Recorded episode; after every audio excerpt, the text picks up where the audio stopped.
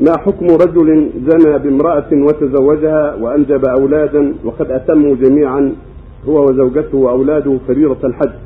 هل جريمة الزنا رفعت من منه عنهما بقضاء فريضة الحج؟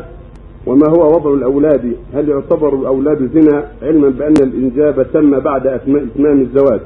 أي لم يحدث حمل قبل الزواج؟ أفيدونا؟ جزاكم الله خير. من تاب تاب الله عليه ولو قبل الحج. إذا تاب تاب الله عليهما ولو قبل الحج. مو شرط الحج. التوبة تكفر إذا تاب وندم على ما فعل فالله جل وعلا يتوب على من تاب. التوبة تجب ما قبلها والإسلام يجب ما قبلها والحج زيادة خير نسأل الله له الهداية. هل يصح الزواج بالزانية؟ يصح الزواج بها إذا تابت لابد أن تذكر وإذا تابت أظهرت التوبة فلا بأس بالزواج نعم.